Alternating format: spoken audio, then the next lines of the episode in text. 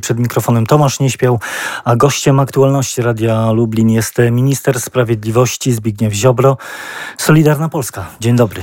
Dzień dobry panu, witam serdecznie państwa. E, powiedziałem Solidarna Polska, bo dziś e, przede wszystkim polityką chyba żyją wszyscy politycy. Niedzielne wybory prezydenckie mm, będą e, ważne także dla wymiaru sprawiedliwości w Polsce. Dlatego zapytam e, pana ministra o to, mm, bo Andrzej Duda Duda, prezydent Andrzej Duda zapowiada, że po wygranej reforma wymiaru sprawiedliwości kontynuowana y, będzie. Rafał Trzaskowski, jego konkurent, y, mówi, że zawetuje każdą decyzję sądu, uderzaj, y, rządu uderzającą w sądy. Zrobię wszystko, co w mojej mocy, żeby przygotować takie rozwiązania, które odbudują niezależność sądownictwa. Mówił, no tych dwóch wizji pogodzić się nie da, panie ministrze. Pytanie, co znaczy uderzyć w sądy? Czy uderzyć w sądy znaczy, że spowodować, aby te sądy działały szybko, profesjonalnie, uczciwie, rzetelnie? No jeśli tak pan Trzaskowski to rozumie, to mm, no, definiuje mm, problem inaczej niż chyba większość Polaków. Po drugie, pan Trzaskowski miał możliwość przez 8 lat wspólnie z swoimi kolegami zmienić sądy. Nie zrobili w tej sprawie nic a starają się za wszelką cenę przeszkodzić na pewnej wizji reformy, którą przedstawiamy, która zmierza do tego, aby mm, usprawnić sądownictwo. To jest oczywiście orka na ugorze. To jest niezwykle trudne przedsięwzięcie z wielu powodów, również z tego, że spotykamy ogromny opór wewnątrz samego środowiska, które przez całe lata było poza jakąkolwiek demokratyczną kontrolą, które niby było polskim sądownictwem, ale tak naprawdę Polska na to sądownictwo jako demokracja, jako mechanizm miała prawie żaden wpływ. Bo jak? E, sędziowie sami się powoływali, sami się y, awansowali, sami się nagradzali, sami się usuwali zawodu tych, którzy chcieli usuwać, co było rzadkością zresztą, nawet jeżeli największe... I sami się chronili. I przede wszystkim się chronili. Ale pytanie, panie ministrze, czy ten spór o sądy, który toczą y, politycy w Polsce, będzie miał też znaczenie w niedzielę? Może to być jedną z przesłanek e, takiej decyzji. Na pewno dla tych, którzy nie są zadowoleni z funkcjonowania sądownictwa, mogą liczyć na to, że jeśli dokończymy te zmiany, to te sądownictwo zacznie działać inaczej, że ta kontrola demokratyczna, którą chcemy wprowadzić i usprawnienie organizacji przyczyni się do choćby do przyspieszenia biegu spraw, do większej dyscypliny pracy w sądach, bo wiemy, jak to wygląda. No, ja panu powiem, no nie chcę mówić może za dużo, ale powiem panu, że z dyscypliną pracy jest bardzo kiepsko w sądach, że mamy ogromne zaległości i e, można by na ten temat oczywiście e, wiele opowiadać, ale wiem ale jedno, opozycja że... Zarzuca Prawu i Sprawiedliwości czy Zjednoczonej Prawicy, że reformy, chociaż miały te hasła właśnie skrócenia działalności czy, czy spraw w sądach, rozpatrywania tych spraw, tego nie, nie uczyniono. Tego ale przecież te reformy są zatrzymane w połowie drogi. Jakby przechodząc przez brud w połowie drogi zatrzymano konie. No przecież e, e, nadzwyczajna kasta, e, cała totalna opozycja, Komisja Europejska spowodowały, że ta reforma stanęła po to, aby właśnie można było przedstawić po wyborach prezydenckich konkretny plan i etapy jej dokończenia poprzez płaszczenie struktury polskiego sądownictwa, przybliżenie sądów do ludzi, zwiększenie wewnętrznej dyscypliny pracy, usprawnienia systemów informatycznych, ale to wszystko jest możliwe wtedy, kiedy zapanujemy na tym sądownictwie, a nie wtedy, kiedy tam jest tak naprawdę strajk włoski, kiedy e, sądy czasami niestety intencjonalnie przedłużają postępowanie zupełnie w sposób e, niezrozumiały, kiedy nie wykorzystują narzędzi, jakie są do wykorzystania, by przyspieszyć bieg procesu. Tu mamy do czynienia z celowym działaniem, e, które zmierza do tego, aby ta reforma była nieskuteczna. Proszę popatrzeć na prokuraturę, którą zresztą też chce zmienić pan Trzaskowski. Tu tak, udało nam się... o rozdzieleniu, to, tak. to takie sztandarowe hasło Powrotu do tego, co było. Więc co było? Proszę zwrócić uwagę, co było. W przypadku na mafii VAT-owskiej, tak?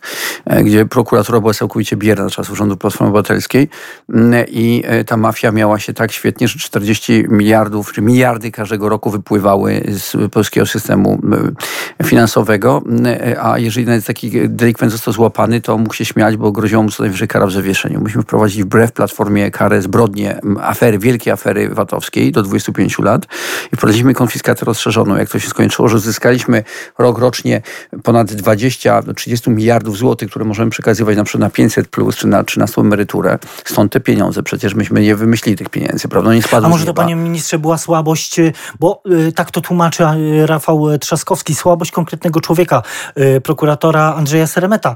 Y, y, wynikała y, ta słabość konkretnego człowieka z nieudolności systemu. No ale przecież ten system opiera się na prawie. Ja nie chcę bronić tutaj pana Seremeta, tylko on nie miał narzędzi, dlatego że przepisy były takie, iż mówiły, że zagrożone takie wielkie przestępstwo jest karą do pięciu lat więzienia i stosuje się kodeks skarbowy, a tam zasadą jest kara w zawieszeniu. Więc sądy wymierzały takim sprawcom karę w zawieszeniu i grzywnę 5 tysięcy złotych, a oni ukradli 50 milionów złotych. No przecież to oni łapali się za brzuch i się śmiali z państwa. Właśnie tego państwa teoretycznego, którego kolega pana Trzaskowskiego, pan Sienkiewicz nazwał teoretycznym i praktycznie niedziałającym. My sprawiliśmy, zresztą to ciekawe z tej takiej mm, kawiarni słynnej, mm, ulubionej panów z Platformy e, Sowa i towarzysze, tak? Czy jak przyjaciele. przyjaciele. Towarzysze no, byłoby jeszcze bardziej, myślę, trafne. To y, tam pan Graś nagrała się rozmowa, który mówi, że nic się w tej sprawie nie da zrobić, bo przepisy tutaj nic nie zmienią. Myśmy zmienili przepisy i od tego momentu doszło do, miesiąc po wprowadzeniu nowych przepisów, w budżecie znalazło się dwa razy więcej, luty do lutego porównując, pieniędzy z VAT-u. I to, to jest sukces. Co więcej, wprowadziliśmy konfiskatę rozszerzoną, przeciwko której głosował pan Trzaskowski. Przez 8 lat oni tego nie zrobili zrobili. Jako ostatnia kraj w Europie Polska nie prowadziła konfiskaty rozszerzonej. Wie pan co? Przejmujemy w tej chwili majątki przestępców, przejmujemy ich nieruchomości, przejmujemy czasami nawet samoloty, luksusowe samochody i te pieniądze idą na rzecz Skarbu Państwa. Przejmujemy też na przykład karteli narkotykowych prawie półtora miliarda złotych i to jest wykorzystywane na rzecz spraw, ważnych spraw społecznych te pieniądze, czy będą wykorzystane w zależności na jakim są etapie. 10 razy więcej, a nieco 1000% wzrosła ilość przejmowanych majątków od właśnie tych wielkich przestępców mafii VAT-owskiej, mafii narkotykowej. Dopalacze przykład. Wiele mówili o tym, że oni walczą dopalacze. To musimy prowadzić znowu zmiany, przepisy, które pozwalają ścigać dopalaczy. Ilość tam grup przestępczych z dopalaczami została rozbita. Między innymi w Lublinie całkiem niedawno, prawda? A oni dużo mówili, że to zrobią, nie zrobili. E, pedofile mówili, że będą walczyć, kastrować pedofili. Co zrobili? Nic. Głosowali przeciwko zaostrzeniu kar dla pedofili, przeciwko rejestrowi jawnemu pedofili. To musimy prowadzić obowiązek informowania. Chociaż dzisiaj używają tego argumentu po kontrowersyjnym na tym polega, na tym, prezydenta z kolei. Na tym polega fałsz. To nie jest kontrowersyjne to jest słuszne ułaskawienie. Prawo łaski wyjątkowo, ja jestem zwolennikiem twardej ręki, jeśli chodzi o walkę z przestępczością. Każdy, kto ma minimum wiedzy o mnie, wie, że tak jest. I nikt nie proponował surowszych przepisów do walki z pedofilami, przestępczością seksualną niż ja. I może zobaczyć sobie projekty ustaw, które składałem i wnioski, jakie prokuratorzy mają składać wtedy, kiedy interweniuję.